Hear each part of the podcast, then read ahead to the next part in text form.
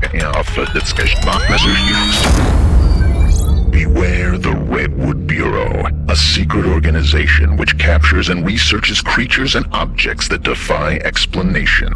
Their reckless procedures have led to countless innocent lives lost. I am Agent Conroy. I worked for the Redwood Bureau, but I have escaped them to leak their reports to the unsuspecting public. You have the right to know.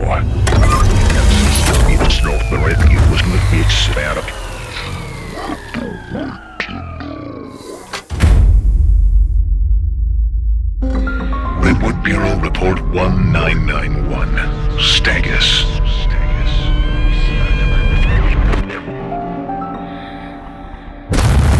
Report nineteen ninety-one initiated. The following report was retrieved from the victim's home office in the days following his disappearance. Local law enforcement disregarded his words and chalked his sudden leave up to mental instability. The man's wife released the document to a few local groups, and out of desperation, his account made it into the hands of Redwood Bureau. A new instance of one nine nine one appears to be the driving force behind his sudden leave. one nine nine one is a subcutaneous parasite known for extremely seamless manipulation of a wide range of large hosts. Mister Holbrook provides excellent documentation of first contact and the entire length of his encounter with one nine nine one, known as Stegis. Stegis's manipulation of a host has been demonstrated to give it lasting knowledge from the host, such as calls and migration routes, but also manipulation of the physical form. Changes in eye color, dental structure, and additional appendages are the most commonly observed physical abnormalities. Changes in temperament are seen in almost every Stegis case, with the host becoming more brazen and unilaterally more aggressive.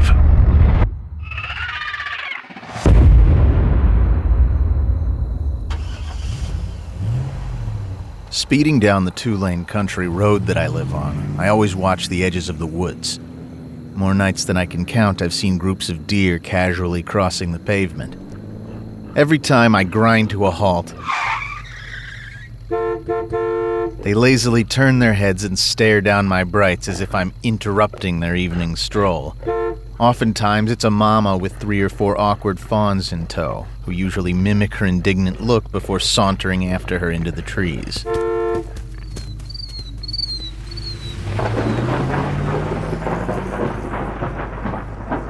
Around the time it started getting cold, two familiar orbs shone through the darkness from the drainage ditch along the edge of the road. I slowed down, and in uncut grass, the body of a deer peered back at me. It's not an uncommon sight, but usually they're not completely tossed into the ditch either. Every night on my way home, I looked for it. Usually, the county comes by and takes care of it, but this one sat.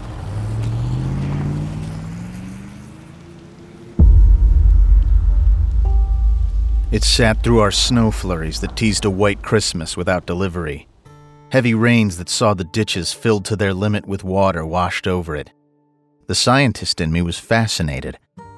How fast would decomposition take with these conditions? Might it be an easy source of bones for my artist friends? I kept an eye on it as I drove by. Slowly, over a few weeks, it was worse for the wear. The degradation was noticeable, but not remarkable.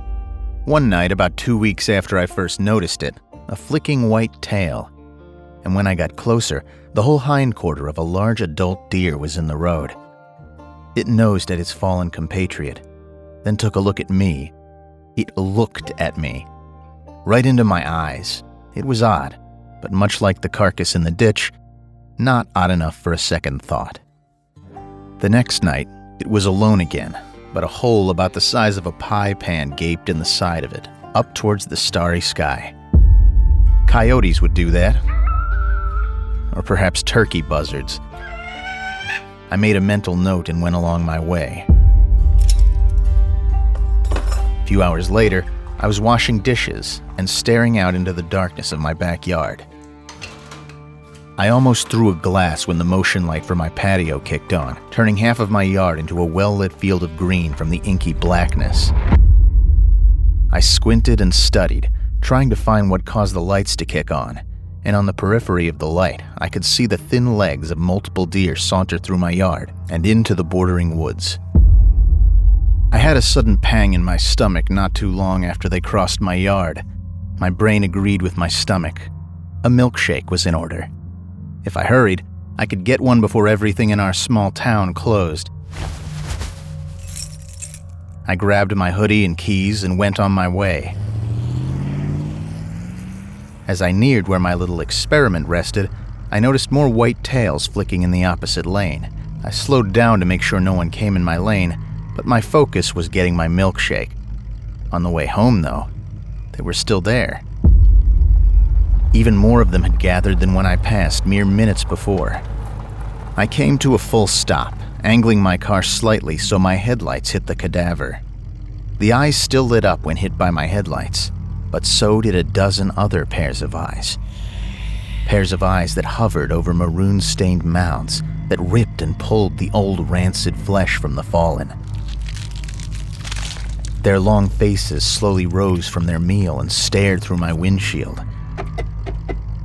I flashed my brights, hoping to release them from their daze and they'd move out of the way. The one closest to my car stomped its hoof once before taking a single step towards the car. I laid into the horn, despite being within earshot of nearby homes. In two bounds, the deer was standing on the hood, its head hanging low and pressed to the windshield, staring eye to eye with me. It grunted and tapped its head against the glass. I shifted into reverse. The beast snarled and flashed teeth much too sharp for an herbivore. I hit the gas hard and let off, making the ungulate tumble to the pavement. It wobbled and its head rose back up into view from the hood of my car. The front legs dangled from the shoulders. The fur and skin on those dangling limbs looked to be rolled down like knee-high socks after a long day, bunched near the hooves. It was close enough to my headlights for me to see the sickly gray skin, spotted with black and darker gray circles. The only thing I could process at the time was that it looked like the arms from a skinny man. Emaciated, just enough muscle left under the skin to give it the absolute minimum definition to be identifiable. Its head waved back and forth as if trying to escape an unseen spiderweb. Every flex of its neck sent a loud, wet crack that was audible through my closed windows and over the blasting heat of my car. When the monstrosity threw its head up towards the moon, I jammed my foot on the gas and reversed at least a quarter mile until there was a driveway I could turn around in. They didn't give chase, but an ocean of golden glowing eyes watched me until well after my headlights could no longer hit them. I had to drive around the long way to get to my house. Large snowflakes began to batter my windshield. In the ten minutes it took to get home, my driveway was already dusted with a layer of snow. A lone set of hoof prints curved across, revealing the blacktop underneath. I immediately checked my surroundings, but the darkness concealed most of it.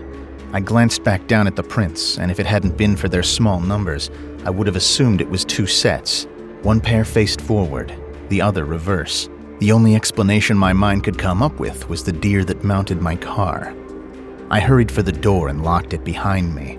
The locked door and latched windows gave me the security to sit up in bed and watch a movie with my wife. Every couple of minutes, the front yard would light up with the yellow light of the security lights. Feral cats, raccoons, maybe even a fox. I surveyed the yard carefully, looking for the rascal responsible. Predictably, I didn't see anything. Animals of the night are sly. I could see long, drug-out tracks through the thin coat of snow. The thin sliver of moon in the sky cast just enough light that I could see odd, shadowy, quadrupled figures in the distance, trudging along the road and curving into trees in a sloppy single file. I took a deep breath to ward away the thoughts of the herd that was gathered at the cadaver. "I'll call animal control in the morning," I said aloud. "Why?" my wife asked. "Those deer are acting weird," I said, gesturing to the road. "I don't see any deer. They're probably just restless because of how warm it's been." "I don't know, I saw them eating a dead deer earlier. That can't be normal, can it?" She shrugged and looked out the window from our bed. "I don't see any deer out there," she said incredulously. "They're kind of out in the road. I could just see some shadows stumbling by in the moonlight, honestly." Just make sure they have your name and not mine, so they don't think I'm a loon. She winked. Being married to a loon makes you a loon by association. She drifted off to sleep before the movie was even over. I didn't want to tell her about the deer jumping on the hood, but it stayed in the back of my mind. It had more than disdain for my presence. It had a palpable hatred for my very existence. I called off the next morning. I was too tired to drive all the way into the office. I called animal control shortly after my wife left for the office. Before I was done with my coffee, a knock came from the front door. Morning, I'm Scooter from Animal Control. A scruffy and stocky man greeted me from our tiny stoop. You called Animal Control, yeah? I sure did. Last night I came up on at least eight or nine deer, eating a dead one up on the road in the ditch. That's a little odd, but they're not strictly herbivores, he said with a shrug. Scooter, one of them mounted my hood and looked like it wanted to hurt me, I added, pointing over to my car in the driveway. Also, they were starting to congregate here last night. They had real weird gaits and avoided the light like the plague. I bet their tracks are still in the snow. He took a few steps out into the grass and looked around, thumbs hooked on the bibs of his overalls. He nodded his head and tutted to himself in thought. Those are without a doubt deer tracks, he said to me. It's almost like they were jumping through. These prints all face different directions. There might be some up the road picking at the dead one. Could it be like mad deer disease or something? I asked genuinely. Scooter belly laughed like a red-bearded Santa. It could be chronic wasting disease, which is kind of like that. Did they look gangly? Were they wobbly? They seemed pretty nimble and sturdy to me, I replied without hesitation. We walked up the ditch line along my little two-lane road. It was too cold for there to be a smell, but after about two city blocks worth of walking, the crimson of the back haunch stood out from the snow like a sore thumb. Buzzards had gathered near it. Two were picking at the fetid flesh. Others stood in the road as if on guard, and a few loomed nearby in the bare trees. Get out of here, he said loudly with a cold, flat tone. The large black birds flapped and cleared the way, but stayed uncomfortably close, perching just feet away on the line of trees immediately behind the deer. The rear upward leg was completely gone and appeared to be hollowed out in the abdominal cavity. Due to the cold and how long it had been out, the smell of death was curiously absent. Scooter leaned in and quietly whispered, What in the blue hell is going on in there? I crouched with him and leaned towards the red and black void. The noise that leaked from the wound was similar to the light clacking of a keyboard in the distance. He picked up a small branch from nearby and gave me a curious glance. Curiosity disregarded the thought of a small fox or raccoon bursting forth, and I gave him a shrug accompanied by a nod of approval. He reached out with what appeared to be an uncharacteristically shaky hand. The wobbling stick started audibly tapping against something after it was no longer visible. I watched his face twist and pale as he used the branch like a feeler to try to discern what was inside. Bones? I asked hopefully. He shook his head, dashing my optimism. He slowly withdrew the stick and stood up, clearing his throat with a cough. It's bumpy, like it's filled with baseballs. Like tumors? I speculated. He opened his mouth to speak, but a new sound erupting from the cavernous cadaver interrupted him. Like the pages of a thousand books cascading down upon each other. We both turned our heads to face the noise. A single red stag beetle flew out clumsily. We both let out a contentious sigh that doubled as a single note of nervous laughter. As if on cue, hundreds of the large insects lumbered and flew from the crevice. Oh, hell! Scooter yelled with a thick southern accent. A mountain of a man in his own right. He was in the middle of the road before I took a single step. My instincts had me swatting the large beetles off and away from my face in lieu of flight. They poured from the opening for a solid minute in numbers that you would never find together in nature. One of Scooter's massive paws grabbed my arm and jerked me into the road. What kind of bump-in-the-night bullcrap do you have going on out here? He growled, bearing his full accent, blue eyes watching the last of the beetles vacate the corpse over my shoulder. I've never seen that many of those beetles, I replied, genuinely bewildered by the circumstances. I looked back at the quiet scene in the ditch to confirm that the beetle's display had halted, and when I turned back, I saw the tree line on the other side of the road. It sat back off the road further, but I could see them watching us. A dozen deer, gangly, standing dead still amongst the trees, all eyes on the two of us. Uh, Scooter? I stammered, gesturing with my head to the woods behind him. He snapped his neck to look over his shoulder and exhaled with a nervous laugh. You weren't kidding around, he acknowledged quietly. That's a whole herd. I nearly gagged when the smell of rot and death wafted across the road. This episode is sponsored by The Dead Files from Travel Channel. If you're listening to anything on the Eerie Cast Network, odds are you love ghost stories. That's why I think you'll love The Dead Files from Travel Channel. Join hosts Amy Allen and Steve DiSchiavi as they investigate paranormal activity haunting real people and homes across the U S. Each host offers a unique and exciting perspective for every case. Amy is a medium, seeing and speaking to those who are no longer in the world of the living. And Steve is a retired homicide detective who uses public records and witness testimony to piece together the history of the haunted location. Each episode of The Dead Files features a different, real haunting to possibly help the family struggling with its effects. One episode on Falconer, New York deals with a family who keeps waking up with scratches and bruises. They frequently witness a shadow figure lurking around their home. Amy and Steve receive their call and investigate, with Amy using her strength as a medium to understand who the presence is coming from and why it's so angry, while Steve separately researches the history of the home, only to discover several previous residents who lived at the home died, confirming Amy's own findings. After their investigation, Amy and Steve must conclude with whether the house is safe to remain in, or if it's time to get out. I really love the differing perspectives and skill sets between the two hosts, and I think that's why The Dead Files is a must-listen podcast for any fan of the paranormal and supernatural. Listen to The Dead Files wherever you get your podcasts. Waiting on a tax return? Hopefully it ends up in your hands. Fraudulent tax returns due to identity theft increased by thirty percent in twenty twenty-three. If you're in a bind this tax season, LifeLock can help. Our U S-based restoration specialists are experts dedicated to helping solve your identity theft issues. And all LifeLock plans are backed by the Million Dollar Protection Package. So we'll reimburse you up to the limits of your plan if you lose money due to identity theft. Help protect your information this tax season with LifeLock. Save up to twenty-five percent your first year at LifeLock.com slash aware.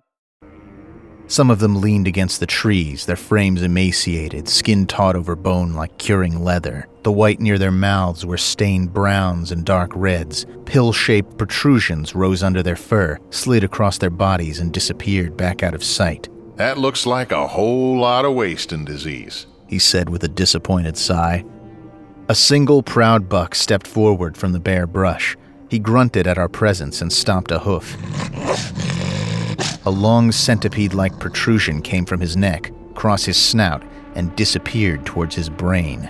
Is he the one that tried to fight your car? I can't say I remember the moving tumors, I said as we both instinctively started inching back towards my house. The entire herd took a single unified step forward, their heads quizzically tilted as they watched our escape. A collective clomp echoed down the road. The proud territorial buck leaped toward us, landing mere feet away from the road that separated us. A skittering lump protruded near his mouth and wound its way up to his eye, pushing the soft orb from its socket and bouncing by the bundle of nerves like an unattended yo-yo. The wretched aroma of death wafted through the wind from him, the smell of rot we had expected from the corpse but was curiously absent. The mighty beast brandished his antlers in our direction and stomped his hoof. He seems like the type, Scooter said right before he spun me around and dashed along the side of the road towards my house. I was after him in the fractions of a second it took for me to realize his plan. Halfway through turning my head, I saw the stag next to us, prancing along the ditch on the opposite side. Don't look at him, just keep running, Scooter barked, but the buck wasn't focused on him. It didn't stare through him with hollow eyes as it bucked across the pavement like a bull fresh out of the chute. The crown of antlers stopped short of wounds, but encaged my neck and face. I could see Scooter on the edge of my peripheral, stopped on the side of the road and watching with panic in his eyes. A swift jerk and the stag reared its head up in a silent roar that ushered in a fresh wave of stench. A protrusion emerged near the shoulder and scurried under the skin towards the mouth. Wet and shimmering, a large brown beetle crested over its black ruminant teeth and seemed to stare at me. Despite the trembling, I did my best to stay still. The closer I looked at the beetle, the more off it seemed. Then it hit me. It was its eyes. They weren't the black, compound eyes you would expect from an insect. These eyes were white, with a blue iris surrounding a black pupil. The tiny orbs darted back and forth as if scanning my features, the black mouthpieces and pedipalps nervously stroking each other. It leaned over the edge of the deer's foul orifice and reached for my face with its front legs, attempting to board. Every bit of sense urged me to make an exit, run and risk the deer, or stay and risk the beetle. I tried to think my way through it, but my attention kept coming back to the tiny human eyes attached to the beetle and the black front legs approaching my face. My senses and reason poured back into my person as I stumbled backwards into the ditch, and the deer flipped away from me. Scooter had slipped behind it on the road, and in an adrenaline-fueled burst, grabbed the horns and flipped it onto its back in the middle of the street. With aching legs, we hit my driveway, but it was not the expected safe haven. A buck and a doe, peppered with gaping wounds across their desiccated skin, stood between us and the house. Scooter gave me a shove. "Get in the truck, we gotta go." I jumped in the passenger side without question. Scooter hit the electric lock instinctively, and from either adrenaline or nerves, his hands shook as he fumbled a heavy bundle of keys. Every missed insertion of the ignition drug years from both of our lives. "Damn it!" he yelled in frustration before the truck roared to life. His paw of a hand slammed the shifter into reverse, and he stood on the gas pedal. We flew into the middle of the road to be greeted by the truck shaking in a wet thud. Scooter disregarded it and shoved the truck into gear. He stood on the gas again, and the truck shot off down the road. He disregarded stop signs as we sped away from the area. "Siri, call the Rangers," he panted, a white-knuckle grip on the steering wheel as the heavy-duty truck barreled down the road. "Calling the Rangers," his phone replied flatly. "There's a whole herd of whitetails with C W D, he blurted the second they picked up the phone, distress pulling his accent out further. "They're gonna need to euthanize the whole herd. The brain rot's got them real aggressive." "Scooter?" a woman's voice asked from the other end. "God damn it, yeah, it's Scooter. Pull the address for my first call this morning. It's over by the golf course on twenty-eighth. It's just a few cases of weight. They tried to gore the resident that called us and attacked his car," he snapped, interrupting her. "We need to clear them out before someone gets hurt." All right, all right, she said dismissively. "I'll get the big boss on the phone and he can do his job for once." "Damn lazy desk jockeys," he growled as he hung up the phone. So, uh, what now? "I don't know, man," Scooter sighed. "I gotta get back to work. I really shouldn't, but you can ride along, or I can drop you somewhere." I weighed my options. "I just need to be home early. Can we make that work?" "Yeah, I reckon we can do that," he said. "We can check your place after lunch."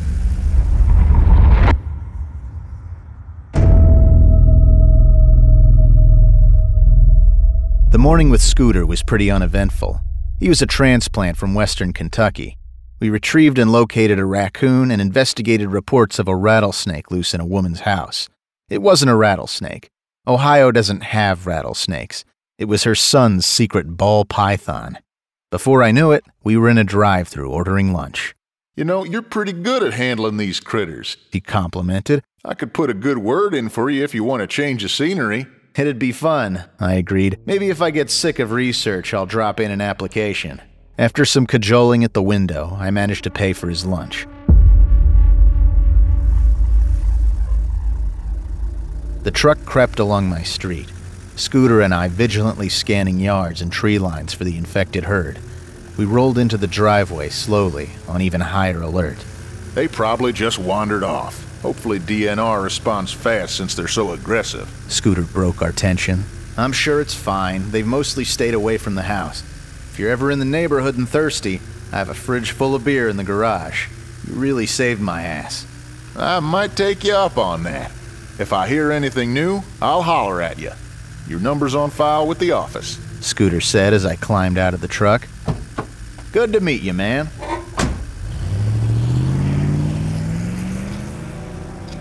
He was already on the road when I got to my front door.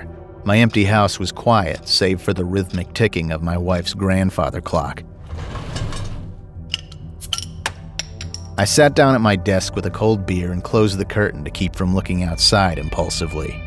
I clicked through the work emails I ignored while out on my field trip with Scooter. The images of the beetles underneath the deer's skin kept playing through my mind. I could feel their hooked feet under my skin, scraping at the muscle as they skittered about. A thorough inspection in the mirror nudged those thoughts to the rear, but the stag reared its head to replace them. No matter where I went in my house, the grunt of a deer was always around the corner. The stench that leaked from its body was too close to be a memory. I tried to ignore it and work on a new article about my experience with local wildlife and associated local agencies. A hollow scraping against the brick on the other side of the wall from where I sat kept breaking my concentration. I pulled the curtain to the side ever so slightly, and my view of the outside was blocked by the wet, twisted fur of the stag. I nearly fell out of my office chair.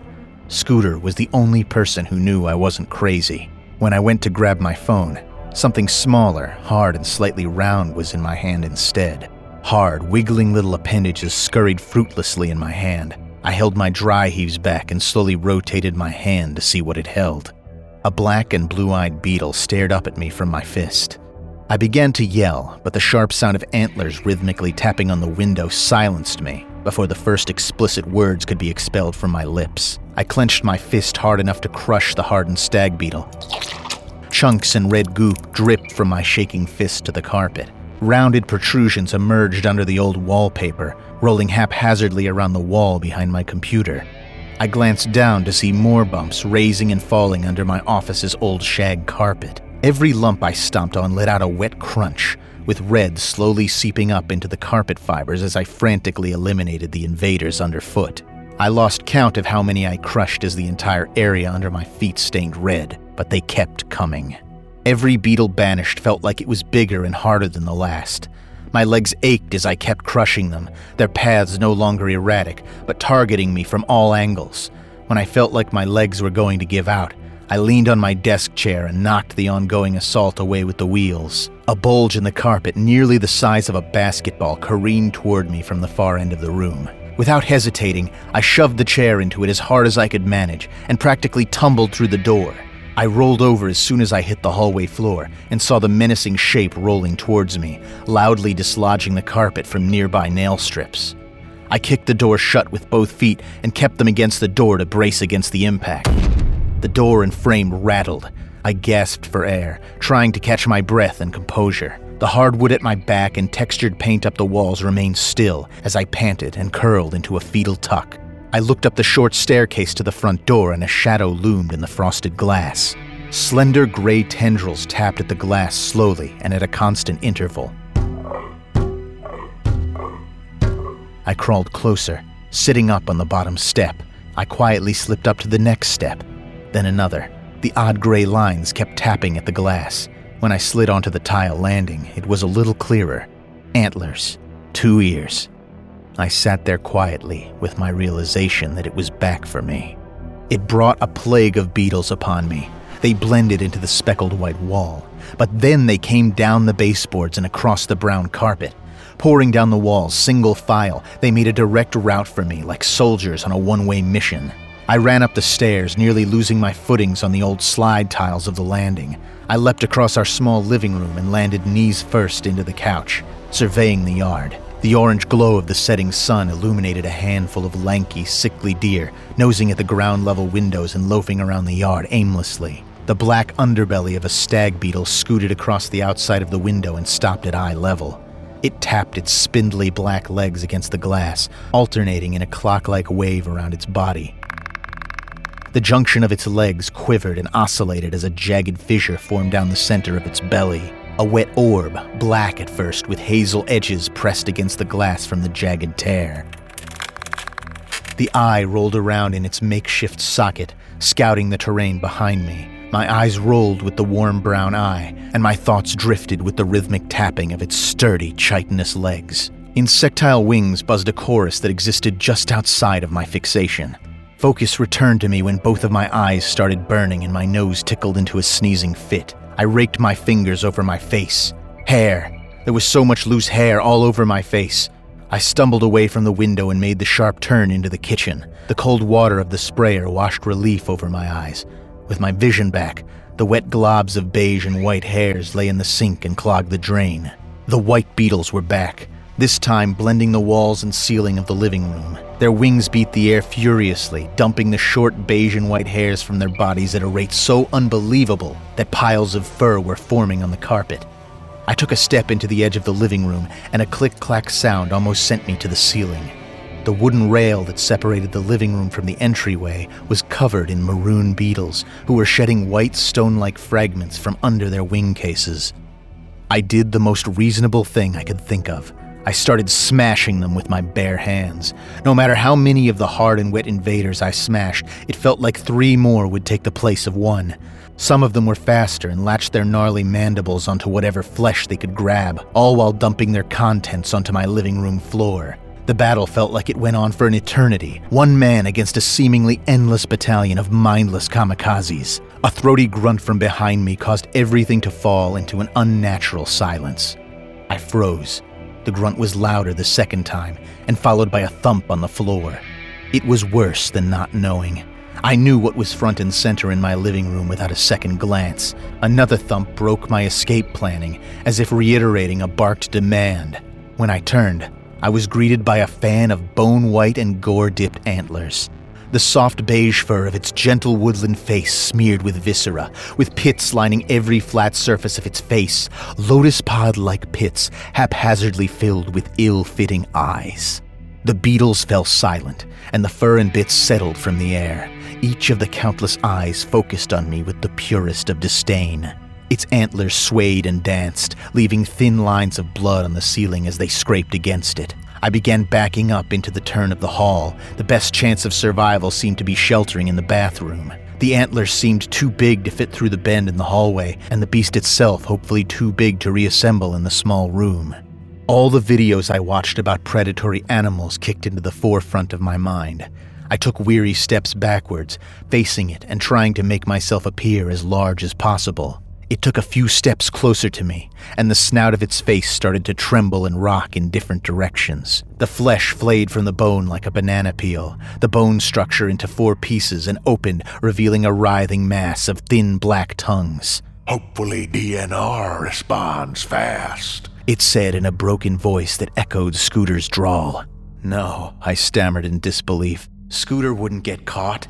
The mutilated deer head tilted to the side as if perplexed, one of the antlers moving to the front with a gore-soaked baseball cap with the county logo on it. The exposed bone pieces rattled and fidgeted like insectile mandibles, slapping the tongues across the bone occasionally. The gnarled antlers shifted among themselves, some of them with pieces attached that looked strikingly like Scooter's extremities. The wall stopped me from retreating mindlessly anymore. I turned slightly, backing through the bathroom door. A glance to my left into the mirror was the worst punch to the gut I'd ever had. My face was mottled with small red and white beetles. My scream of terror was immediately silenced by their gangly legs jamming into my flesh all over my body. The agony of simultaneous and innumerable wasp stings at once silenced my terror and folded me over the sink. The voice that mocked Scooter called from the living room in his familiar voice. "Now, now you can join us." I glanced in the mirror one last time as my vision collapsed. Bright blue eyes beaming from under the red and white of the insects replaced the hazel ones that sat there before.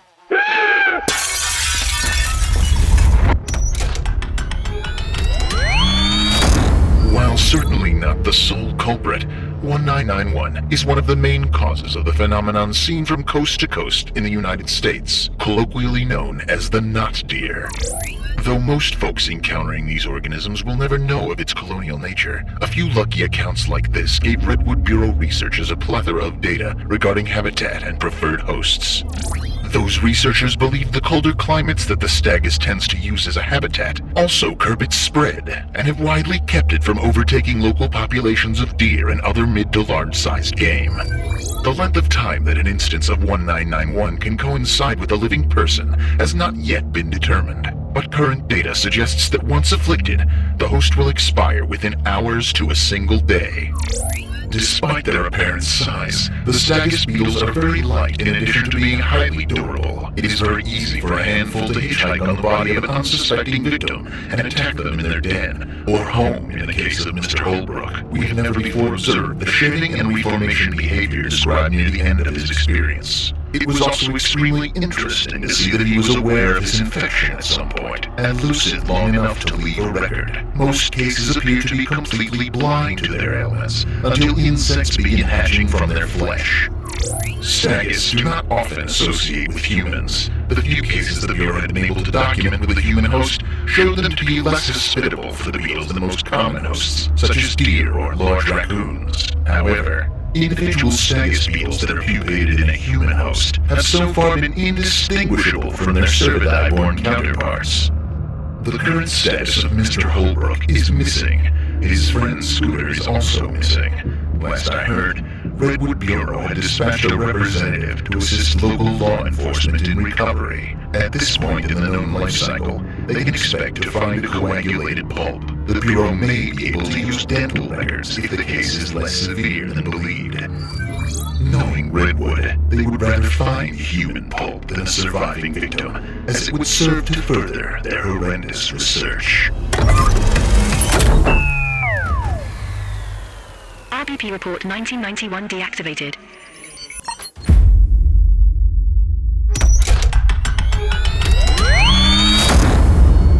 I'm Josh Tomar, host of Redwood Bureau.